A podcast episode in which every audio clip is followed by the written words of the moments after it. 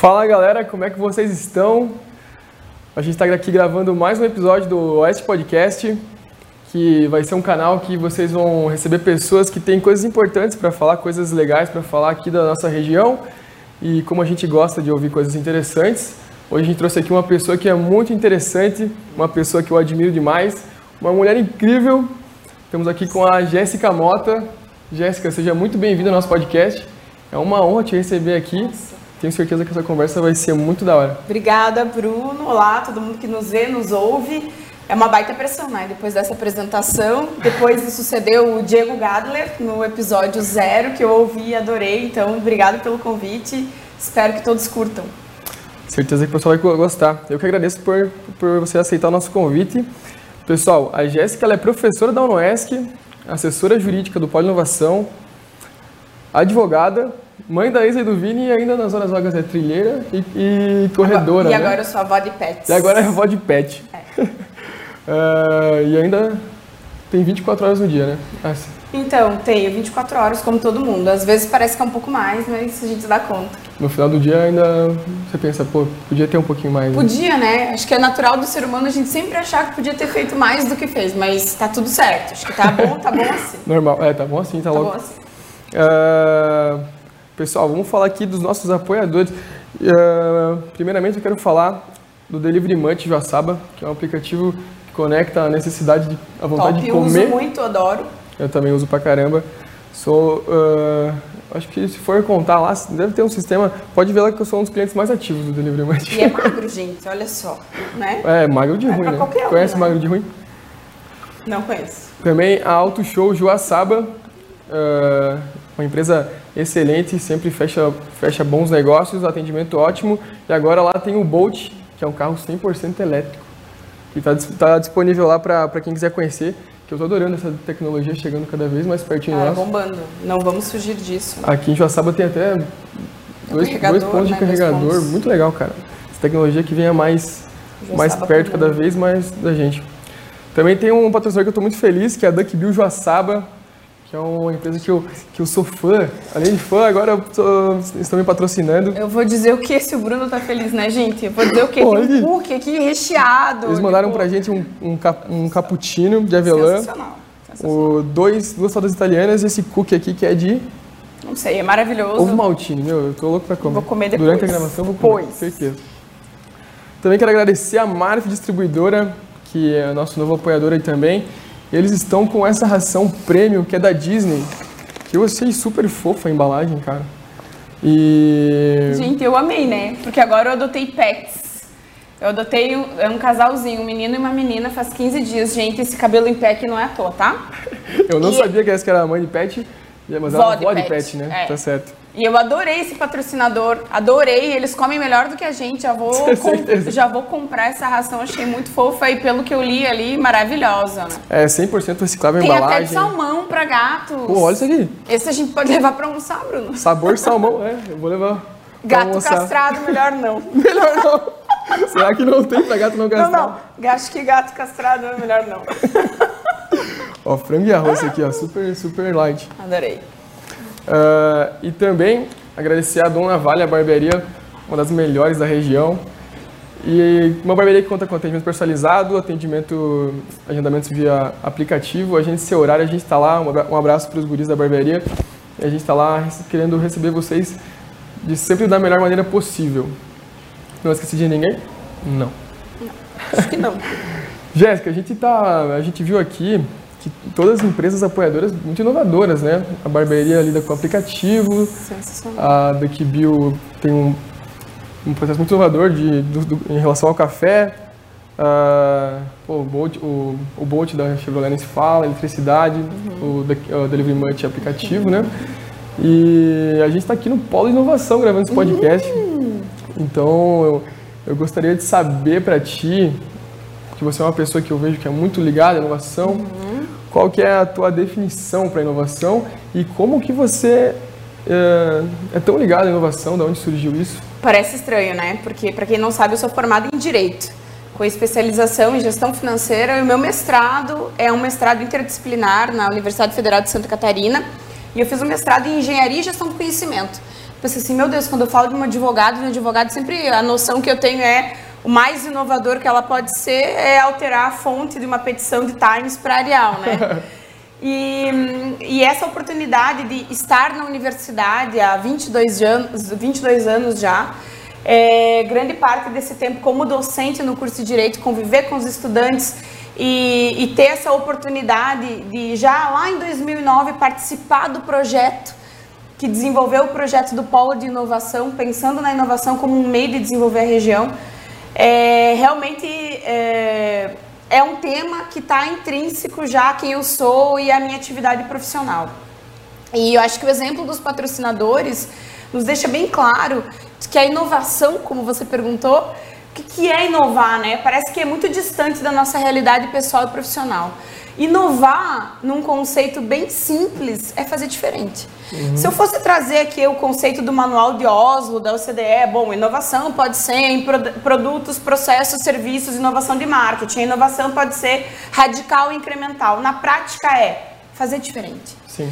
É olhar o problema como uma oportunidade. Uhum. É entender que eu posso sim fazer bem e fazer melhor um novo produto, um novo processo, um novo serviço e, ao contrário do que as pessoas pensam, eu não preciso ter tecnologia envolvida necessariamente.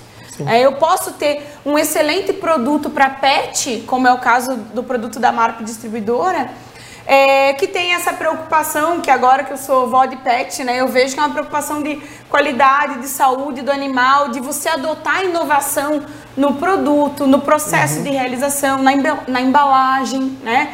A gente vê aqui a, a, a Duckbill. O que, que tu quer no final das contas? Um atendimento top, um produto de qualidade. É isso mesmo. Né? Tá então, é isso setor, que é inovar. Né? Exatamente. É legal. Eu também acredito que a inovação, tem muita gente que pensa que inovação tu tem que, ter, tem, tem que ser um inventor, né? Tipo, inventar um novo. Tem que ter robô, é, né? Tem, tem que é. ter tecnologia. É claro, qual que é a vantagem da tecnologia? A tecnologia te permite ir mais longe e mais rápido. Por isso que normalmente as inovações que impactam são aquelas que têm tecnologia envolvida. Sim. Vamos pegar o caso da tua barbearia. Há 30 anos atrás, se eu quisesse cortar o cabelo, fazer a barba, eu teria que ir lá, passar na barbearia, anotar um horário, melhor horário. Né? Hoje eu consigo no aplicativo ver se tem disponibilidade, os horários disponíveis, a flexibilidade de tempo, de horário. Sem falar que o que eu tenho lá, apesar de eu não frequentar a tua barbearia, tá pessoal? Uhum. Não, não frequento a barbearia. Vocês atendem mulheres? Não atendemos, mas uh, oh. você está super convidada para ir lá tomar um café, oh, tomar uma cervejinha. Né? Fica a dica, daqui a pouco, por que não inovar em uma barbearia ter para mulheres? Cara, sabe que eu ouço muito isso? Ah, eu mas, já mas tenho eu, várias ideias aqui. Mas eu acredito que inovação vem muito de pensar fora da caixinha mesmo. Tipo, claro. Você não precisa é, inventar Tem um monte de mulher que faz buço, por exemplo, com cera. Por que não? Por que não? A gente vai pensar nisso. Mas, gente... Anota lá na, na nossa lista de é. inovações para serem pensadas. E, bom, de, de repente você pode ter uma barbearia e pegar um café, por exemplo, ou uhum. você está inovando, você está claro. juntando duas coisas que já existem e está é, fazendo e uma assim, coisa ó, diferente. Eu acho que o momento que a gente vive, que é o momento da pandemia, exigiu muito dos empreendedores que olhassem as suas realidades e a resolução dos problemas de um jeito diferente. Sim. Em todas as áreas. Então, quando eu falo de inovação, eu não falo só profissionalmente, eu falo pessoalmente. Se você quiser ser um cara top, uma mulher top, de sucesso, você tem que inovar, pessoal e profissionalmente, sempre. E, tem um exemplo que eu gosto muito, que é um exemplo da pandemia, que é de uma manicure em Amsterdã, que em razão da pandemia teve que deixar de atender seus clientes, porque como é que ia fazer a Sim. unha das mulheres, né, sem frequentar salão e na casa. E ela começou, eh, voltou o atendimento atendendo as mulheres pela porta. Como? Ela ficava do lado de fora da porta das casas e as clientes do lado de dentro passando a mão pela caixa de correio. Nos, nos Estados Unidos e na Europa é muito comum você ter no meio da porta aquele espaço para passar a correspondência. E ela começou a fazer a unha depois da pandemia, nesse momento que a gente vive de pandemia, usando esse, essa tática de, de que as clientes passassem a mão pelo buraquinho da porta, ela faz a unha sem muito contato é, físico com essa cliente e não deixou de atender. Então, tem tecnologia, tem robô? Não, tem um problema, é. tem uma oportunidade e um olhar criativo para resolver aquele problema. E é dali que sai a inovação, né? Para pegar o, a necessidade do, da pessoa e você achar a solução dela de uma maneira nova. Cara, tu falou tudo, assim, a inovação vem dos problemas. E aí eu pergunto, quem aí tem problema? Tu tem problema? Oh, Sartori tem problema? Todo mundo, o Vini pela cara não tem problema, mas é, todos temos problemas. E a sacada é encontrar a melhor maneira para resolver esse problema. Se eu puder dar uma dica aqui para quem está nos ouvindo, vendo, assim, sejam solucionadores. Gente criando problema no mundo tem um monte, tá? Não sejam desses. Uhum. Solucionem problemas. É isso que é isso que vende, é isso que dá dinheiro, é isso que faz você ter sucesso. Para criar problema a gente já tá cheio, né? Ai, tem. Uh, tu tá falando ali de inovação. A gente tá falando de inovação. Eu queria saber se você, na tua Sim, realidade. É eu, eu tô achando o máximo, não tinha provado ainda, mas é muito bom. Uh, queria saber na tua realidade, assim, na advocacia, aqui no polo de inovação, claro que tu vai ter, mas na advocacia ou ou na, na, na, em você ser professora, qual que é a, a, inovação que tem no teu cotidiano? Você tem algum exemplo de inovação? Sim, é, eu sou professora aqui na UNOESC, né, no curso de Direito, e também sou sócia do escritório da Selo Sociedade de Advogados. Um beijo para os meus sócios, amo. É, e a gente percebe sempre e cada vez mais a possibilidade de inovar no direito, não só no direito, em outras áreas que são tradicionais. Vamos vejamos a medicina agora nessa época de pandemia, aquela resistência para a telemedicina uhum. e agora parece que normalizou. Nós inclusive te, temos projetos, empresas incubadas aqui no polo de inovação que trabalham com aplicativos para a área da saúde.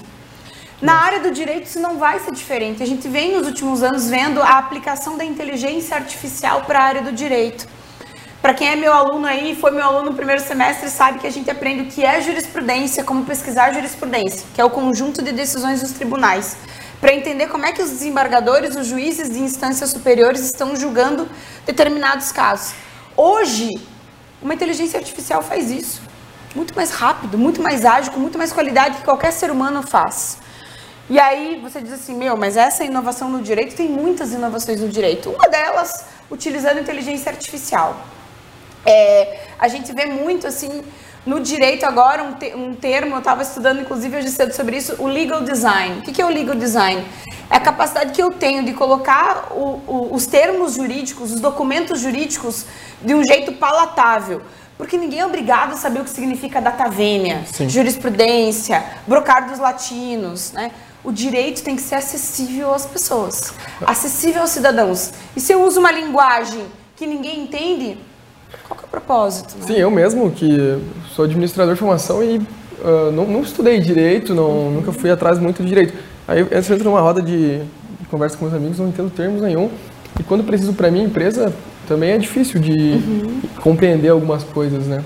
Também eu, acho que tem que ser mais Essa é uma das vantagens da inovação da tecnologia, a possibilidade que eu tenho de conectar as pessoas com os conteúdos que aparentemente eram uh, de difícil acesso, de difícil compreensão. Só tem que cuidar um pouquinho, né? Às vezes me preocupo com esse, essa confiança exagerada no Google, né? Uhum. O doutor Google nem sempre sabe tudo, né? Então, muito cuidado com as particularidades. Mas acho que essa é uma das grandes inovações do direito, que é poder cada vez mais conectar os cidadãos ao direito, ao conhecer o direito. E isso é possível, né? seja pela inteligência artificial, seja pela inovação. Agora a gente vem falando de arbitragem, a gente tem empresas aqui em Joaçaba, inclusive um beijo para o pessoal de mediação da arbitragem. A gente tem os aplicativos, a gente tem é, a inteligência artificial, a gente tem é, o atendimento diferenciado para o profissional. É, mas eu acredito que esse conhecimento das pessoas comuns está cada vez mais próximo, sabe? Uh, porque tem, tem, tem termos assim que a gente nunca saberia, uh, conhecimentos, conteúdos que a gente não, te, não tinha acesso há muito pouco tempo. Uhum. Agora, por exemplo, uh, uma coisa que eu acho muito legal que, por exemplo, é meusucesso.com, que são uhum. esses streamings de conhecimento, de estudo, sabe? Tem meu sucesso.com, tem agora Finclass, que é do grupo Primo Rico, que eu achei o máximo. E lá dentro você tem tudo para uhum. qualquer tipo de empresa uhum. uh, que você pode entrar lá, ter uma aula com um dos caras mais tops do Brasil sobre investimentos, ou até no meu sucesso.com. Entra lá, tu vai ter. Pô, eu quero saber como é que o cara abriu a barbearia lá. Por exemplo, o top. Vai lá, ele mostra toda a gestão que ele faz. E, cara, o custo é, é bizarro, tipo, R$29,90, o meu CS.com acho que tá 70 pila, uhum. uma coisa bizarra.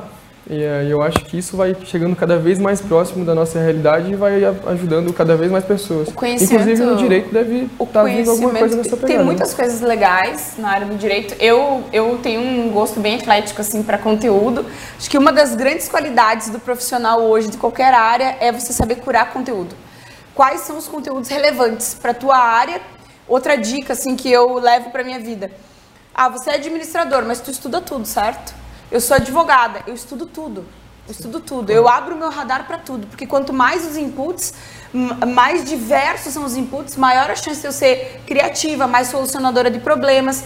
E os podcasts e os conteúdos gratuitos ou com custo baixo, de qualidade, eles estão proliferando. É, eu estou ouvindo dois podcasts agora, especificamente os sócios, os sócios. e xadrez verbal, indicação de um, de um colega, de um amigo. E eles são incríveis, porque você tem lá no xadrez verbal política internacional de qualidade, num conteúdo que você é capaz de compreender. É, nos sócios você tem tudo sobre gestão e empreendedorismo e essa é a grande sacada. O que, que eu posso aprender com o erro de outras pessoas e não cometer os mesmos Sim. erros? Né? Isso acho que é incrível. E é uma das habilidades que eu penso que todos nós temos que desenvolver é essa, de entender qual que é o conteúdo relevante, porque informação tem muito, tempo todo. Você é bombardeado o tempo todo com informação. Agora, o que, que importa? O que, que é importante para você, pessoalmente e profissionalmente? Essa é uma das grandes habilidades que eu tento desenvolver o tempo todo, assim. E, é, na área jurídica, é, eu escuto, agora eu estou escutando bastante podcast e conteúdo de proteção de dados, né? Que é a minha Sim. área de atuação de escritório. Então, eu estou ouvindo muito o Data Privacy, os, os podcasts da Data Privacy Brasil são bem legais e todos os conteúdos que tenham conexão com proteção de dados. É, que é, é um assunto que está bem relevante, assim, né? Uh, inclusive, eu, eu, quando eu vim te entrevistar, sabia que você estava trabalhando nisso. foi estudar, foi, foi fazer né? o tema de casa, eu, né? Eu até anotei algumas coisas aqui, porque eu acho que é um, é um assunto que a gente precisa trazer para nossa realidade, porque, cara, é, Todo mundo tem que proteger Fazer os seus dados. Fazer uma pergunta difícil para você agora. A barbearia já está adequada? A Lei Geral de Proteção de Dados? Essa é a pergunta difícil, né? Essa é uma pergunta que eu queria te fazer, na verdade, sabe? Olha só! Uh, eu queria saber como, como as fazer? empresas... Como, é, na verdade, primeiramente, eu queria saber qual que é a, a importância de você proteger os seus dados. Sensacional. Bom, Todos devem estar acompanhando aí o momento que a gente chama de quarta revolução industrial, que é um momento altamente intermediado por tecnologia e por compartilhamento de dados, em especial dados pessoais. Sim. Aquela máxima, né, super batida de que quando o produto é de graça é porque o produto é você, né? Quando, é isso. O, o, o, quando é de graça. Isso quer dizer o quê? Que os nossos dados, as informações de quem a gente é, do que a gente consome, valem muito. Quando eu era pequena, eu lembro que para qualquer pessoa vender alguma coisa para os meus pais, tinha que bater lá na minha casa, ofertar, telefonar depois de um tempo. Hoje não. Hoje eu consigo descobrir facilmente quem é o Bruno. Três minutos stalkeando as tuas redes sociais, eu já sei onde você mora, com quem você se relaciona, se você é vegano, se você não é, se você tem pet, se você tem filhos, tudo. Exato. Então, esses dados valem muito. Porque a Duck Bill quer saber que tipo de café que eu gosto, se eu como cookies, se a marca quer saber se eu tenho gato, se eu tenho cachorro. E tem problema? Não tem. Porque eu também não quero abrir, abrir o meu Google e receber propaganda de máquina agrícola, por exemplo. Né? Não é o meu perfil de consumo. Por outro lado, quando esses dados são usados sem controle, é, sem uma orientação ética legal, isso começa a ter problemas. E aí eu pergunto, quem de vocês que está nos ouvindo, nos assistindo, enfim, já encheu o saco de ter ligação de banco, de empresa de telefonia, Nossa. de contatos é, impertinentes, inoportunos. Você fala assim, cara, como é que esse cara tem meu telefone, tem meu contato? Muito. Por que, que eu estou recebendo propaganda aqui de viagem para Natal? Enfim, né?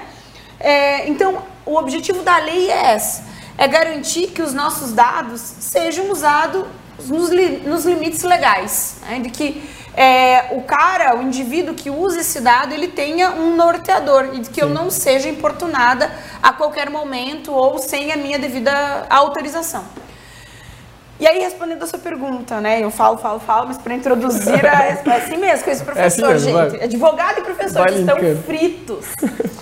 um, por óbvio, né, que eu não posso, por força de estatuto de ética aqui, fazer consultoria jurídica é, mas eu posso sim dizer que todas as pessoas jurídicas, de direito público ou privado, ou seja, se você é uma barbearia, se você é uma escola, uma loja, é, se você é um hospital, se você é uma Câmara de Vereadores, se você é, enfim, é, um cartório, todas as pessoas jurídicas de direito público ou privado precisam estar adequados à lei. E se você é pessoa física, se você é um profissional liberal, e tem em seu poder dados de pessoas, você também precisa estar adequado. Ou seja, se eu sou um fisioterapeuta, um psicólogo, um barbeiro, se eu sou um administrador e tenho dados pessoais em meu poder com finalidades econômicas, eu preciso respeitar a lei. Ah, mas o que, eu faço com os meus grupos de WhatsApp, com os dados da minha família que eu quero compartilhar com um amigo, quero fazer um grupo agora para marcar um jantar? Dados sem finalidades econômicas, ok. Agora, se eu estou lá na minha barbearia e eu faço o cadastro dos meus clientes, esse cadastro, seja físico ou seja digital, ele tem que respeitar as bases legais para existir. Não só para coleta, para utilização, para armazenamento, para o compartilhamento. Imagina que a DuckBill, por exemplo, diz assim, ô oh, Bruno, compartilha comigo a relação de clientes aí da Dona Vale que eu quero mandar um, um cookie, né, um café para eles de presente. Sim. Opa, não tá Lembre, para qual foi a finalidade que esse dado foi coletado do teu cliente? Para você prestar um serviço, certo? certo? E aí você vai desvirtuar essa coleta para compartilhar com um terceiro. Sem a permissão do, de quem cedeu o CPF. É, e aí... Inclusive, eu, tenho, eu queria saber uh, o que, que, é considerado dados pessoais. Boa! É, acho que a primeira pergunta é, mais que... importante. Dado pessoal é tudo que identifique ou torne um indivíduo identificável. Então, Nome, RG. Ah, no, nome. Nome identifica o indivíduo, óbvio. Sim. Nome, RG, CPF, placa de carro. Se eu falar assim, sabe aquele garoto que é o âncora do Oeste Podcast? Mesmo que ninguém saiba o teu nome e teu CPF, as pessoas vão ligar essa informação Sim. a você. Então, isso pode ser um dado, um dado que identifique, pode ser um dado pessoal. É, então, imagine legal. que eu sei é, a placa do teu carro. Né? Conheço, você tem um carro diferente, sei lá, um Camaro amarelo, placa XXX. Uhum. E o teu carro está na frente da igreja evangélica tal. Sempre nas segundas-feiras, que é o horário do culto. Cara, eu não preciso saber de mais nada. Né? Aquela informação é suficiente para saber que o Bruno frequenta a religião tal. Aí eu tenho, além de um dado pessoal, um dado pessoal sensível, Sim. que é um dado que, além de identificar o indivíduo, pode suscitar um tratamento preconceituoso. Religião, orientação sexual, dados biométricos, né? Podem ser considerados dados pessoais sensíveis. É, isso na, isso na mão das empresas pode ser até uh, afetar a, a própria pessoa física, né? Na verdade, assim, ó, além das penalidades pelo descumprimento, né, você pode ter um problema reputacional. Imagina se vazam dados dos seus clientes lá da Dona Valha. Né? Uhum. Vazam os dados, você compartilha com um parceiro ou você, sei lá, imprime uma lista de clientes num documento físico e isso se espalha pela rua. É, isso vai criar um problema reputacional. O cara, antes de ir na tua barulheira, vai pensar, puta, eu vou lá, mas eu não vou fazer cadastro. Sim. Não vou dar nenhum dado meu, porque é perigoso. Além, além, além da, do, da reputação da empresa, qual que é a responsabilidade? É, é judicial, administrativa? Tem multa? Tem responsabilidade administrativa, é, contratual e judicial. A administrativa aplicada pelos órgãos de fiscalização, Autoridade Nacional de Proteção de Dados, PROCON, MP, multas graves de até 2% do faturamento da empresa, limitada a 50 milhões de reais por infração. Eu vi Advertência, 50 milhões, é. as empresas com certeza vão ter. É, mais cuidado, não. Mas assim, eu, às vezes eu penso, ah, você é um, sei lá, uma clínica médica, né? Você teve um vazamento de dados. E pode acontecer, tá? Ninguém tá livre disso, né? As, os incidentes, eles nem sempre podem acontecer em razão de um ataque hacker, por exemplo. Mas grande parte dos incidentes, eles são falhas internas, falhas humanas. Profissionais mal orientados, mal treinados, uhum. desavisados, mal intencionados. Né? Então, é. pode acontecer, ninguém tá livre. E às vezes, pior do que uma multa, ah, o que, que tu prefere? Você é uma clínica médica numa cidade do interior, você prefere pagar uma multa de 10 mil ou ter que mandar um e-mail e fazer um post nas redes sociais para todos os teus pacientes de que teve vazamento na tua clínica? O melhor pagar multa, né? Bem melhor. Então. O... E eu tenho certeza que agora, com a quantidade de vazamento de dados que tem acontecido, até de empresas grandes aqui brasileiras, as tantas empresas vão ter mais cuidado, inclusive protejam os dados dos seus clientes eu vou fazer isso. Dos teus, e, seus funcionários também? É. E, e tanto, acho que a pessoa física mesmo, a, o próprio, a própria pessoa, porque a gente vê, cara, a pessoa vai lá e troca o CPF dela com um desconto na farmácia. E, cara, a gente passa o CPF, vai passando o CPF sem, sem nem pedir por que que tá, que que tá salvando, por que que, por, o que que vai ser feito com os meus, com meus dados. Eu acredito que essa cultura vai ser cada vez mais ativa é, no Brasil. É assim, ó, é, é, acho que você tocou em dois pontos essenciais. Assim, o primeiro que é o da cultura da proteção de dados. Que a gente tenha noção, ah, não é ser maluco agora, não posso falar nada para ninguém, tudo precisa de consentimento, Sim. não, né? Ah, e agora eu vou adequar minha empresa porque vou ser multada com 50 milhões de reais. Não, respira, tá tudo bem, Calma. né? Calma. Acho que o primeiro passo é entender a lei, fazer esse exercício de para que você está coletando esse dado, como ele vai ser utilizado, por quem, quanto tempo. Primeiro exercício. É, segundo, óbvio, né, para as empresas, empreendedores que nos ouvem, procurar o seu advogado de confiança para entender direitinho quais são os impactos. Cada empresa é uma empresa, tá? Uma, ah, tem que cuidar dos dados dos clientes. Às vezes, o meu cliente foco é empresa. Então, eu não tenho muitos dados de pessoas físicas na minha base de dados, mas eu tenho 3 mil funcionários. Então, meu fluxo maior de dados é de funcionários e não de clientes. Então, tem que cuidar. Cada empresa é uma empresa. Não é o mesmo processo numa loja agropecuária, numa loja em 99, num restaurante, numa barbearia, num polo. Uhum. Diferente. E o segundo exercício, é, que é esse de questionar, a segunda questão é a cultura da inovação mesmo, da, a cultura da proteção de dados. Que é de a gente entender que o nosso dado define quem a gente é. Ele é valioso. Muito. As empresas têm eu ouvi num podcast que dados valem mais que ouro no mercado atual. Vale muito, porque... Então tá explicada a multa de 50 milhões, né? Também. É, e assim, ó, além da penalidade administrativa, que é essa pelos entes fiscalizadores, tem a judicial, nada impede de eu ser... O que aconteceu com a Renner há uns dias, né? A Renner Sim. teve um grande vazamento de dados, o PROCON já veio de soco, notificou, já tem ação é, uma ação judicial é, contra a Renner em razão do volume de dados uhum. que foram vazados. Então, penas administrativas, penas judiciais e tem as penalidades contratuais. Dependendo dos vínculos contratuais que a minha empresa tem, eu posso também ser executada num contrato a reparar dano, a devolver dinheiro, a, a, a extinguir contrato. Então, é bem sério. Eu estava vendo, eu tava vendo um dado também que nós brasileiros somos os segundos no, no mundo todo que tem a maior facilidade de achar dados por redes sociais, por uhum. exemplo somos mais abertos, o segundo mais aberto país, assim. É, nossa, é, nossa, é, tá todo mundo lá postando tudo. Ou eu escuto isso o tempo todo, ah, mas a minha vida é um livro aberto. Vou fazer um exercício aqui contigo, Bruno. Bruno, conta aqui pra gente, não deve ter tanta gente assistindo aí. Conta pra gente aí a tua senha de banco. tá doido, não? Não, não pode, né? Oh, e fala pra mim, assim, nessa cidade, qual é a pessoa que você mais odeia? Conta aí pra...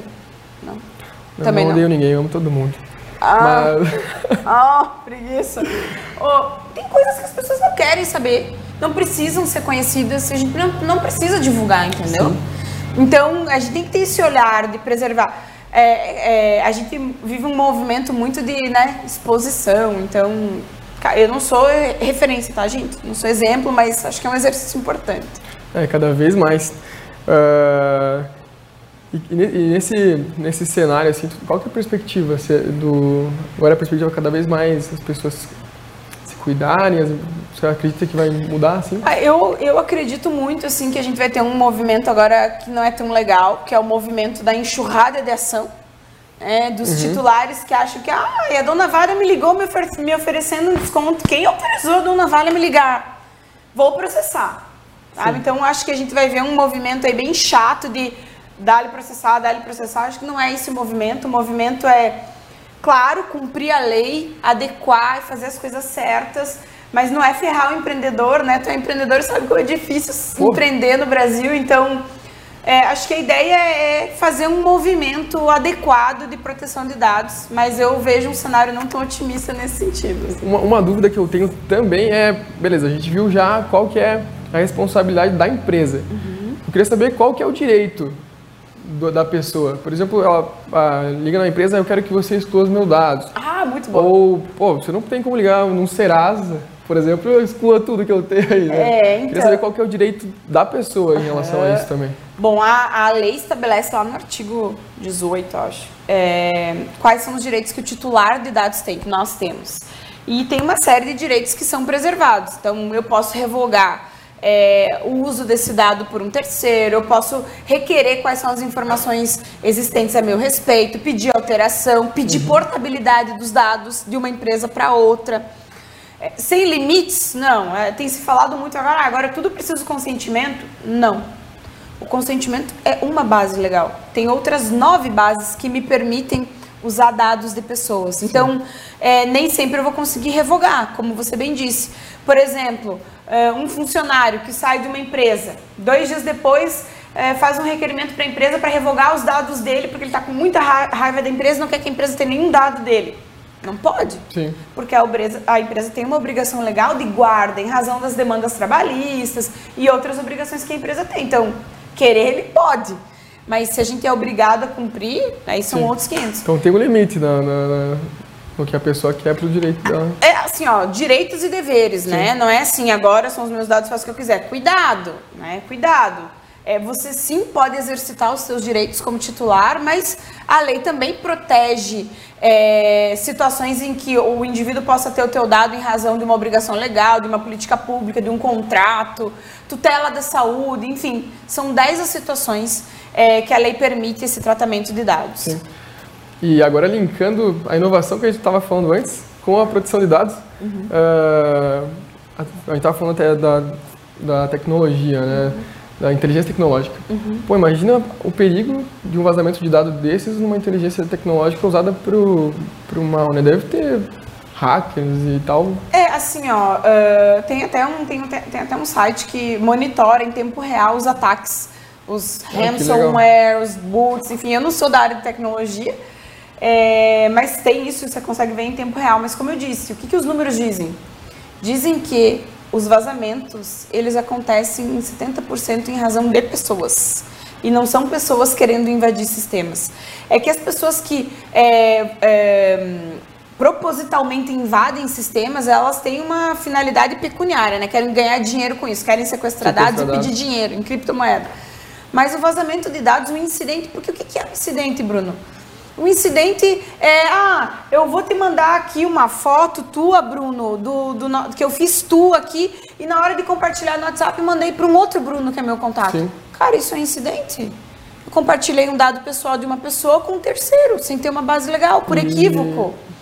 Né? O que pega é quando eu tenho volume de dados, é quando eu tenho o tipo de dado, o uso desse dado, a finalidade, as circunstâncias do vazamento.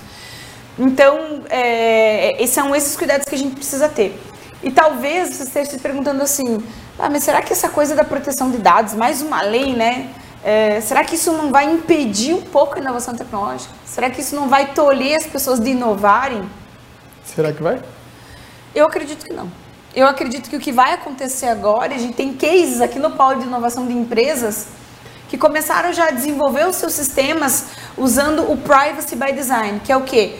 Desenvolver o seu aplicativo pensando já na privacidade desde a constituição do equipamento.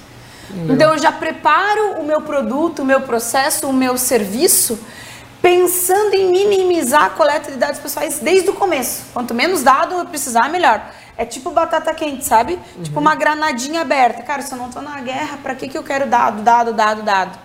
É? no caso, então vai ser mais uma questão que a empresa vai inovar, então, né?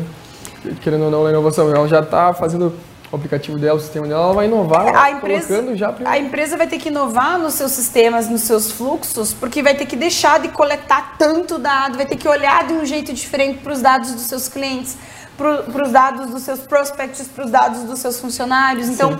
vai obrigar, assim, uma mudança é, das empresas, dos empreendedores. Uh, e eu, eu fico pensando, às vezes, pô, esses, eh, tem aplicativos incríveis que a gente usa uhum. gratuitamente, uhum. né? Uhum. Pô, tem aplicativo que faz tudo ali e, cara, não cobra nada.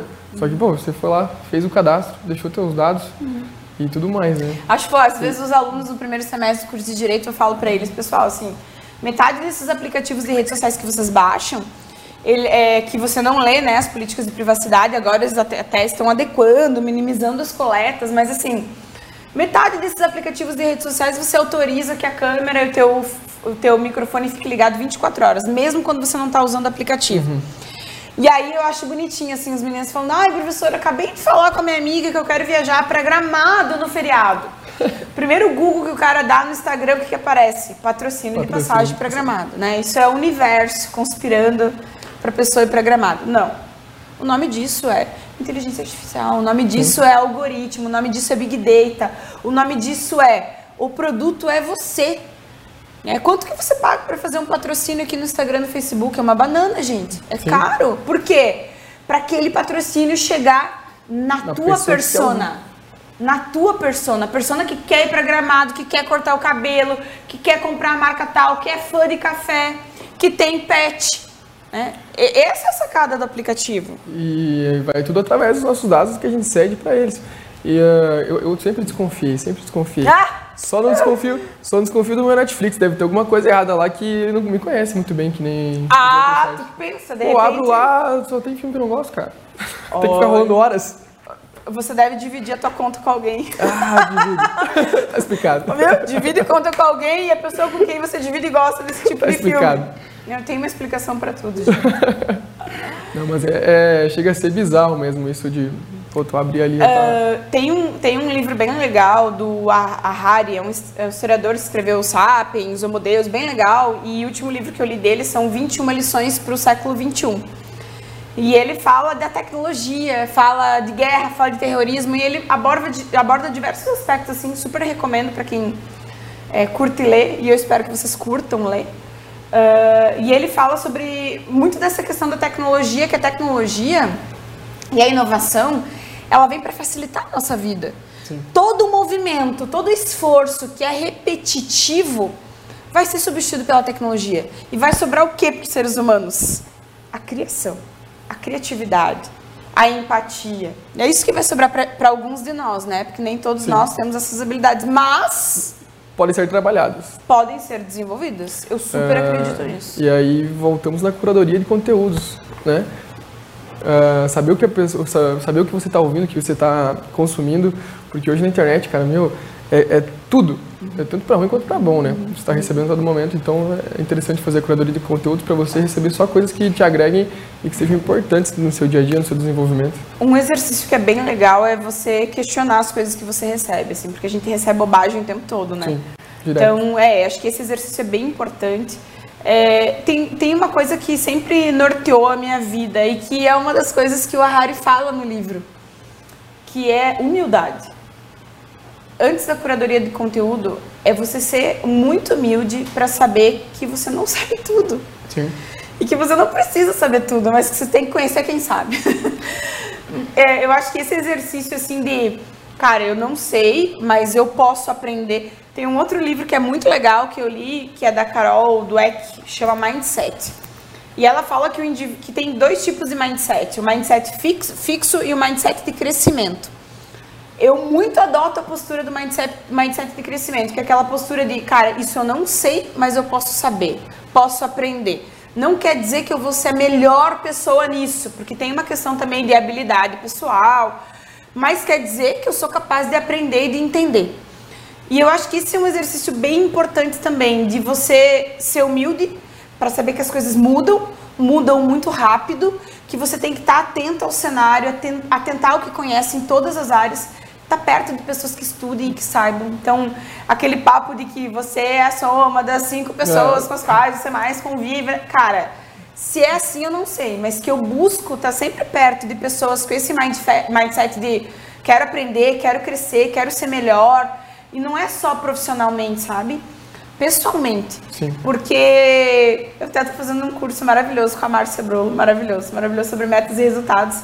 E ela tava falando exatamente disso. Todo mundo quer ter, né? Quer ganhar, quer fazer, quer fazer, quer fazer, tarefeiro, né? É, mas antes disso tá o ser, né? E, e, é, e é isso. É, uma coisa é consequência, uma coisa é consequência da outra.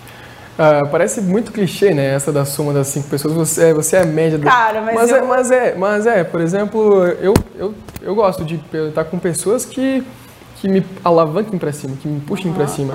Assim como eu tô com pessoas, de repente, que eu possa somar alguma coisa, eu, ah, o papo tá, tá trocando uma ideia, eu quero, de repente, puxar um assunto mais interessante, um, uhum. uma conversa que possa somar na roda de amigos. Uhum. Uh, eu tenho meus amigos que, pô, são extremamente inteligentes e sempre me puxam para cima, sempre, uh, por exemplo, eu gosto de estar numa roda de amigo, por exemplo, e estar tá ouvindo uma coisa que você está falando, eu já estou pensando, cara, eu não penso assim, eu, uhum. e o meu pensamento é errado, uhum. eu, não, eu não preciso nem falar nada na roda, mas já levo para casa esse uh, aquela ideia implementada na cabeça, né? Que da mudança, do que você precisa é, mudar. Pra não se e manter... tu nem precisa concordar. Isso. Cara, é, isso é incrível, entendeu? Também humildade para aceitar que você não tá certo, humildade para é, ouvir a experiência do outro e para entender que o outro pode pensar diferente de você. Isso. Cara, falar, o mundo tá chato, né? Cara, tá muito, é muita polaridade. Eu tenho que ser direita, eu tenho que ser esquerda, eu tenho que ser Flamengo, eu tenho que ser Fluminense. Extremo. Eu tenho que ser da natureza, eu tenho que ser tecnológico. Cara, deixa as pessoas serem o que elas quiserem ser. Pode ser da Caramba. natureza pode, pode vir aqui Sabe? no polo inovar. Cara, respeita as pessoas, pode vir no polo, vem esse ambiente aqui, eu queria aproveitar e dizer que o Polo de Inovação é um ambiente sensacional, é um ambiente da região e o objetivo desse espaço, já que a gente está falando de inovação, Sim. é proporcionar um ambiente inovador, de novas ideias, de networking, porque na vida, metade da vida é isso, né? Networking, networking com quem você se relaciona, o que você aprende, o que você dá para as pessoas. Então, eu amo esse espaço, pena que a gente não conseguiu estar tá lá nos almofadões, mas de repente numa, numa outra, né? Sim. Uh, cara, eu, eu sou apaixonado por espaços como o Polo. Toda vez que eu vou em algum lugar, a Kátia aqui, uh, nossa, a cabeça faz assim, né? Meu olho, o tamanho da coisa. E é muito legal. Eu, não, eu queria muito conhecer aqui e não conhecia ainda. A Jéssica me apresentou. Que lugar Ficou incrível. Ficou convite, gente. É, Venham. Convite. Melhor grosso ali da cidade também. Melhor grosso da cidade, muito bom. E eu não, eu não provei ainda, mas quem me, fa, quem me falou. Não provou ainda? Eu, não eu te falei. Mas eu já, já o, o Dieguinho falou, assim, ah, falou, todo então. mundo tem falado, eu vou ter que provar. É, mas é um espaço legal que tem como objetivo alavancar a inovação, né? É, a gente tem projetos in, in, é, inovadores aqui no prédio. É, não, ao contrário do que alguns pensam, não é um shopping, não é um, um prédio um centro comercial. É o espaço para abrigar ideias, empreendimentos inovadores, que não tem necessariamente tecnologia, mas pode ter. Sim. Então a gente tem espaço de coworking, se você quiser vir trabalhar aqui meio período, dia, um mês, tem um espaço muito legal. Muito legal mesmo. A gente tem salas de reuniões, a gente tem auditório, tem uma sala da UNESC aqui, o UNESC Connect incrível que a gente vê ao fundo. É, a gente tem incubadora de empresas, então a ideia é ter um ambiente que proporcione o crescimento dessas empresas, que proporcione um espaço acolhedor, num custo não tão alto, que conecte pessoas, que conectem é, tecnologias, que conectem é, é, condições favoráveis à inovação. Sim. Essa é a ideia do polo de inovação, não tem dono, qualquer um pode vir, faz, tem que vir conhecer, conhecer as empresas. E a gente tem empresas aqui que são de tirar o chapéu, realmente. Acho que quem não conhece, a expressão do Bruno é a mesma expressão que a gente vê de todas as pessoas que conhecem o prédio e conhecem os projetos, as empresas que a gente tem aqui. É coisa de, assim, de ficar maluco. Empresa de inteligência artificial, de visão computacional, aplicativo para a área da saúde, software, inteligência indústria 4.0, comunicação, inteligência para negócio, tudo que vocês imaginam tem aqui. E eu fico muito feliz em ver cada vez mais esse investimento em inovação, uh, buscando. É difícil empreender no Brasil, né? uhum. Todo mundo sabe, mas eu, eu fico feliz em vendo essa, esse investimento. Eu estava vendo um dado que no Brasil a gente tem 12 startups unicórnios, que são uhum. uhum. startups de bi, de bilhões, né? Que vale, que vale mais de um bilhão vale de dólares. De um, é, uhum. mais de um bilhão. E aí a gente tem 12 aqui, e lá na Estônia uhum. a gente tem 5. Lá, lá eles têm 5. Uhum. E aí a gente pensa, pô, a gente tá bem, né? Se lá na Estônia tem 5, aqui tem 12. Só que aqui tem 200, Estônia, é, é, aqui tem 250 milhões de pessoas e lá tem 1,2 milhões. Uhum, uhum. Então é uma diferença absurda. E eu queria saber de ti, por que acontece isso? Será que é uma falta de investimento, de apoio? Uh, ou será que seria só uma, alguma coisa cultural, de repente? Essa é uma pergunta boa, como todas que você fez até agora, tá bem, tá bem ensaiadinho. Uh, a, ino... é, a, a, inovação ela vai se dar pela atuação básica dos atores, né? Então, quando eu falo de atores, eu falo das universidades, dos institutos de pesquisa, que é onde a ciência acontece, uhum. é, governo e empresas. Então a gente precisa de sociedade civil, a gente precisa ter a articulação desses atores para a inovação acontecer. É, eu não tenho dúvidas de que falta, mas a gente está no caminho, um investimento maior em empreendedorismo e inovação. Você teve empreendedorismo na escola? Não tive. E você fez administração. Agora, eu não tive no curso de direito, quem faz biologia não tem, quem faz história não tem, porque as pessoas têm a visão equivocada de que só precisa estudar empreendedorismo quem faz administração. Aí o advogado não precisa empreender, aí o médico não precisa empreender, o dentista não precisa. Aí o odontólogo se forma, vai abrir um consultório, não sabe contratar, não sabe fazer fluxo de caixa, não sabe. Sim. Todo mundo precisa empreender. Ah, mas eu não quero abrir uma empresa. Ah, mas pelo menos para empreender na tua vida, né? Para desenvolver essas características empreendedoras na tua vida. É, você que trabalha numa empresa, tu pode empreender dentro da tua empresa também. Pô, Sensacional! Olhar o problema, incrível, pensar em né? alternativas. Isso. Então, eu vejo que a gente tem mudado agora. É, tem as alterações aí nas, nas grades do ensino médio para olhar mais para o empreendedorismo. Na nossa região aqui, mobilizados pelo projeto do Polo de Inovação, Há 10 anos a gente faz capacitação de inovação e empreendedorismo nas escolas, em 24 Legal. municípios. E a gente já vem colhendo alguns frutos. A gente teve um empreendedor num projeto nosso em Campos Novos de 16 anos que abriu um e-commerce de camiseta. Agora ele está na universidade, já está no quarto, já está no quarto empreendimento dele. Então assim. Ah, que legal, cara. É isso, uma sementinha que você que você planta. Então o empreendedorismo é para todo mundo, né? É, os meus estudantes no direito eles falam assim, ai, ah, prof, o que eu quero mesmo é fazer esse curso e passar, e passar num concurso e ganhar 30 mil por mês e nunca mais me incomodar. Cara, o empreendedor não tem limite de receita. Você pode ganhar 100 por mês, 50, o céu é o limite, vai depender de ti. Não precisa... É sem demérito para quem quer fazer concurso, mas assim, não é só isso, né? Tem muitas opções e você tem que estar aberto para explorar essas outras opções. Então, Acho que um dos aspectos é esse, sim, a cultura para o empreendedorismo e para inovação. Na nossa região a gente vem trabalhando nisso e tem uma coisa que eu não sei se você sabe, mas tem dinheiro para quem quer inovar e quem quer empreender. Tem dinheiro, inclusive no município de Oçaba. O município de Oçaba. mais sobre. O município de Oçaba tem todo um arcabouço para estimular a inovação e empreendedorismo aqui. Provou uma, a Zona Franca de Inovação, uma lei de inovação e um programa chamado Programa Contribuinte Incentivador que está no seu primeiro ano, já selecionou quatro projetos e vai aportar nesses quatro projetos 40 mil reais de subvenção em cada um para desenvolvimento desses, desses empreendimentos. Que da hora, meu, não sabia disso.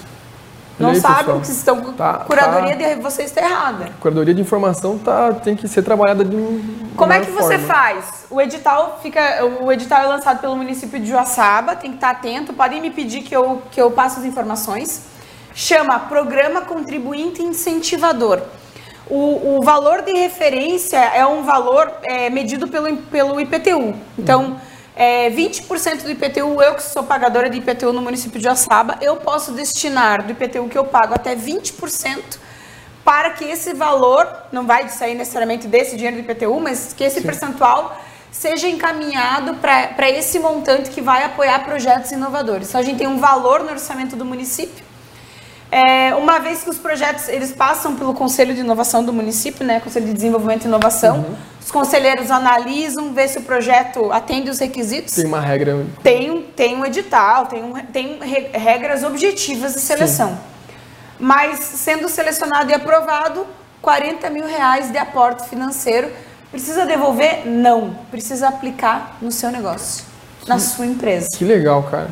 É top, gente. Eu... eu queria aqui dar parabéns à administração pública municipal. Realmente. Porque, independente de partido, que eu nem sei que partido que é, mas enfim, baita iniciativa. Aí você vê a mobilização do poder público querendo o desenvolvimento da região. É, e, só, é. e, só quem, e só quem já abriu uma empresa, já tentou sabe. empreender, sabe o quanto qualquer valor é importante para você dar o uhum. primeiro passo, fazer as coisas acontecerem, fazer um estudo de. Gente, de, e é de, até 40 mil reais. Pô, é um é baita de valor. Não, não, é, não é qualquer coisa, né? Uh, então fica a dica aí para quem, quem tem um projeto para inovar. Tem muitas oportunidades disponíveis. Se você está nos ouvindo e pensar, ah, eu até tenho uma ideia de negócio, mas não sei nem por onde começar nós temos aqui no Polo de Inovação em parceria com a Unesc, por exemplo, é, um projeto de pré-incubação em parceria com o Sebrae, programa da, é, Nascer é, e FAPESC, que mentora de graça durante seis meses quem tiver uma ideia de negócio para desenvolver a ideia.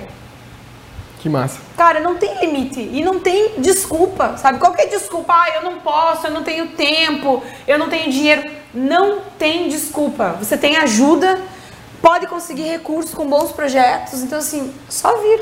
Cara, e, e, é, e não é seis meses uh, aqui só, é seis meses de auxílio uhum. uh, dos profissionais top na área. Assessoria jurídica. Tudo. Tudo. Vai contar com todo com o time de mentores da UNOESC, do Polo, de outras instituições, porque o Polo de Inovação não é da UNOESC, né? A gente tem IFC, a gente tem Senai, a gente tem Senac. Todas as instituições são articuladas, todas com o mesmo objetivo, fazer essa região bombar. Eu tô cansada de ouvir na universidade que os estudantes querem formar e ir embora daqui. E vazar daqui. Não, tem que ficar, galera. Fazer esse lugar aqui um lugar mais incrível ainda e... de se morar, viver, ganhar bem, ter lazer. E eu acho que nossa região ela, ela tem um, ela tem um, ela é muito promissora. Uhum. Eu acho que ela pode, pode alcançar uh, coisas enormes e acredito muito que o Polo Inovação vai ajudar muito nisso. Assim, ó, tudo no fim das contas se resume às pessoas, né? Tudo se resume às pessoas. Então, uh, e eu super concordo contigo. A gente tem um grupo de talentos nessa cidade, nessa região, é, que são realmente impressionantes.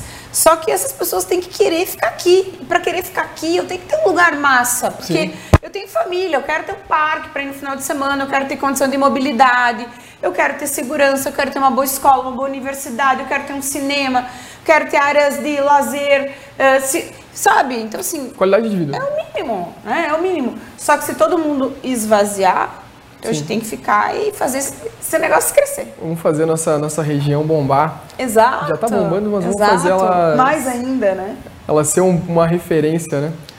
Uh, falando em referência, Jéssica, uh, a gente já está em quase uma hora, mas eu queria, queria pedir para ti como você se sente, pô, pós-inovação, professora da UNOESC, ah, já foi coordenadora da UNESC, né? Fui diretora de pesquisa, pós-graduação e extensão e agora eu coordeno a agência de inovação e relações institucionais. E é, advogada? Comecei como secretária.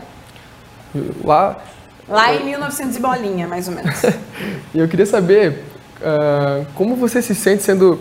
Você é uma mulher referência, eu queria saber uh, como você se sente sendo mulher, uh, essa mulher referência e e qual que é a. Qual que você acha o, o, a importância do seu papel, assim, na sociedade? Querendo ou não, você é uma referência para a sociedade, né? Ah, essa é, tá difícil. Eu fico lisonjeada pelo comentário. Uh, não, não sei se me vejo assim como uma referência, mas uh, acho que eu tenho uma trajetória legal, como várias pessoas, várias mulheres têm nessa nessa cidade, nessa região, né, de ter podido começar muito jovem, trabalhar aqui na UNOES como secretária, fazer meu curso superior, ter tido todo o apoio que eu tive aqui para minha formação, é, constituir minha família. E eu não sei, assim, eu, eu trabalho incessantemente para ser uma boa pessoa todos os dias, assim, mais do que ser uma boa profissional, que é óbvio que eu quero ser isso tudo para isso, mas eu tenho uma preocupação muito grande de, ah, uma referência acima do bem e do mal, não. É, eu quero ser uma boa pessoa, eu quero Sim. ser um bom exemplo para os meus filhos. Eu quero que eles olhem para mim e digam assim, cara, a minha mãe é muito legal. Sabe? É, é isso que eu espero. E se cada um fizer um pouquinho, né, a gente vai ter um movimento de pessoas legais por aí. Legal. Ah, e certamente você não, não, não é referência só para os seus filhos, tem muita pessoa que eu, por exemplo, Obrigada. Olha, admira e se espelha também, né? Obrigada. E... Mas assim, eu queria saber, se você, em tudo isso que você fez, você teve alguma dificuldade em ser mulher, alguma coisa assim? Ai, gente, eu vendi o almoço para pagar a janta, se é isso que tu quer saber. Cara, eu comecei aqui na universidade. Eu, quando eu consegui um emprego na universidade, foi uma época bem difícil. Assim, meu pai estava desempregado, então eu precisava do emprego para ajudar em casa. Eu estudava à noite, trabalhava durante todo o dia. E eu não tinha carro. E eu lembro que eu estava terminando um cursinho no CCA. Eu nunca deixei de estudar inglês, uma coisa que foi bem importante para minha formação. Legal. É, e eu lembro que eu trabalhava até às 5 e tinha aula às 7. E não tinha carro, não tinha grana para ficar descendo de ônibus. Eu descia a pé da universidade às 5, ia para aula de inglês às 5 e meia, acabava às 7 horas, subia a pé e vinha para aula. Fiz isso durante, sei lá, cinco anos e meio. E aí acabava a aula às 10 e meia e ia pra academia, porque também não dá pra embarangar, né? Tem, tipo, tem que pensar na saúde mental. É... E depois que eu acabei, eu engatei da minha graduação uma especialização e depois outra especialização e engravidei da Isadora. E quando eu engravidei da Isadora, eu passei no mestrado em Florianópolis. Isadora tinha dois anos. E o que eu mais escutava das pessoas era: Sério? Tu vai para Florianópolis fazer mestrado com a filha pequena, mas tu vai de ônibus, vai sair de noite de ônibus, Doida. estudar durante o dia e voltar. Meu Deus, tu não tem medo? Meu Deus, para que isso? Para que? Para que? E eu fiz um ano e quatro meses. Durante todas as semanas eu saía daqui depois da minha aula, terça-noite, viajava a noite toda, estudava no mestrado, quarta, manhã, tarde e noite, pegava o ônibus das 11, chegava às 8 da manhã, tomava banho e vinha trabalhar. Um ano e quatro meses eu fiz isso. Massa. É, então, assim, não tem almoço grátis, galera. Se alguém ganha almoço grátis, por favor, me avisa, me passa um WhatsApp que me diz como. Mas não tem. Tudo, tudo é esforço, entendeu? É um esforço constante para ser uma boa profissional, para ser uma boa mãe. Cara, eu fiz até esses dias atrás um curso de maternidade, Liz, porque eu queria ser uma boa mãe. Quero ainda. Uh, a todo tempo eu tô querendo ser terapia em dia, Manu, amo você. Então, assim, tem muitas coisas que eu faço que dep dependem de tempo, de dinheiro, de investimento, de esforço. Né? Ou vocês acham que eu amo acordar às seis da manhã para ir correr? Cara, eu também gosto de dormir, mas eu pensei, meu, é o único horário que eu vou ter. E essa corrida vai fazer o meu dia render mais, eu vou estar mais ativa, vou fazer bem para minha mente, para o meu corpo. Então, assim, tudo é esforço, entendeu? É ser adulto e você, eu quero é. isso, bora ir atrás disso é bater, no, é bater no peito e falar, eu preciso fazer porque se eu não fazer, ninguém vai fazer por mim. Eu acho legal cada vez mais as pessoas pensarem nesse, nesse mindset para colocar no todo dia. Pô, eu vou ter que Autoresponsabilidade, né? É, cara, vou ter que fazer. Bora parar de cuidar, fazer. de culpar o pai, a mãe e o amiguinho, né? Cada um é, cuidando da sua aí. vida e tudo dá certo. Eu mesmo tenho que voltar a fazer alguma, alguma coisa que não é, se eu vou ter que ver alguma pós-graduação aí, porque não, para ficar parado não dá, né? O conhecimento, ele, ele ele ele está sempre mudando, ainda mais hoje em dia que está sempre mudando e você tem que sempre ir atrás dele e querer evoluir. É, né? e assim, ó, estudar coisas diferentes da tua área. Sabe? Abrir, abrir, eu acho que o, o, meu sair da área eminentemente jurídica e fazer o mestrado que eu fiz em, na UFSC em engenharia e gestão do conhecimento, pensa, tu chegar lá no meio, um, a única advogada, um monte de engenheiro, um monte de psicólogo, um monte de administrador, falei, meu Deus, estou perdida aqui. Aleatório, né? Cara, isso assim, ó, faz a tua cabeça, assim, ó, como diz o meu filho Vinícius, ó, foi isso, entendeu? Uhum. Meu Deus, que mundo é esse? E existe um outro mundo além daquele que a gente estuda linearmente, né? A gente precisa estar atento a isso. É, e isso te ajudou a estar tá no meio da inovação, porque você tem, hoje tem uma forma de pensar que se você tivesse só no direito, tu não teria de repente, é, eu, né? seria eu mais limitado. É, eu né? tenho muitos colegas advogados que são muito inovadores, empenhados, antenados, atentos, os meus sócios especialmente, mas tem muitas pessoas que eu admiro e é bem capaz, e é bem possível, né? Eu vejo os estudantes saindo com uma outra formação também do curso de Direito.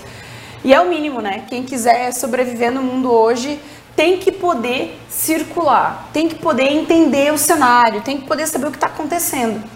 Com humildade, né? Com humildade. Uhum. Eu canso de dizer assim, cara, eu, é, ah, falou sobre um tema diferente. Meu, eu nunca ouvi falar disso. Não sei, me explica o que, que é, mora onde, come o que, né? Ninguém é obrigado a saber tudo, né? Tem humildade. Ai, que bom, né? Graças a, Deus, Deus, né? Eu não sei, pra gente ter papo, né? Com os crushes. Tá, tá. uh, não, cara, legal. Uh, Jéssica, a gente já tem aí uma, uma hora de podcast, quase. E Vocês que lutem para ouvir tudo, né? A gente falou hoje sobre inovação, LGBT, sobre direito então... LGPD, pessoal, não vamos errar a sigla, por favor, né? Não é LGTV, não é LGBT, tá? É LGPD. Não confundam. É Lei Geral de Proteção de Dados. Na dúvida, fala por extenso. E na próxima, a gente vai falar sobre, a gente pode falar sobre trilha, fazer um podcast só de trilha. Inclusive, tem, tem uma pessoa eu, que eu vou convidar, expedicionários lá do. Amo, Renan. Oh, gente, vou falar. O Expedicionários Renan. é um projeto pré-incubado nosso da Unesc. Uhum. Renan Hermes, maravilhoso. Sigam. E tem um outro trilheiro maravilhoso que é o Rodrigo da Rios e Trilhas. Gente, vocês não têm noção o que, que, é a região que vocês moram, quanto lugar massa, legal para trilhar, para fazer rapel, para pedalar, é, para caminhar para caminhar, ver tucano, furtar bergamota no meio da rua. Gente, vocês precisam conhecer e valorizar o que a gente tem aqui. E esses dois empreendedores fazem isso muito, muito bem. Eu, eu vou deixar, eu vou deixar no, no, card do YouTube embaixo o Instagram deles. Show. Uh, Renan, inclusive, uh, te convido para vir para cá. Quero fazer uma entrevista bem bacana contigo. Maravilhoso, A Jéssica vai vir para ficar comentando sobre trilhas daí. Renan, é maravilhoso. Legal, Jéssica. Muito obrigado por ter aceitado o convite. Eu, que, eu, eu adorei esse bate-papo, é muito bom sempre falar contigo. Uh, e a porta do podcast vai estar sempre aberta para você vir falar sobre direito, sobre o que você quiser. Então, muitíssimo obrigado, foi uma honra te receber aqui no podcast. Poxa, eu queria agradecer muito, muito, muito. Eu fiquei bem feliz pelo convite. Todo mundo sabe que eu adoro falar, adoro né, participar desse tipo de situação. Agradeço muito, fiquei feliz, lisonjeada. E quero te parabenizar de público pela tua iniciativa, dizer que eu fiquei muitíssimo orgulhosa quando eu escutei o primeiro Oeste Podcast.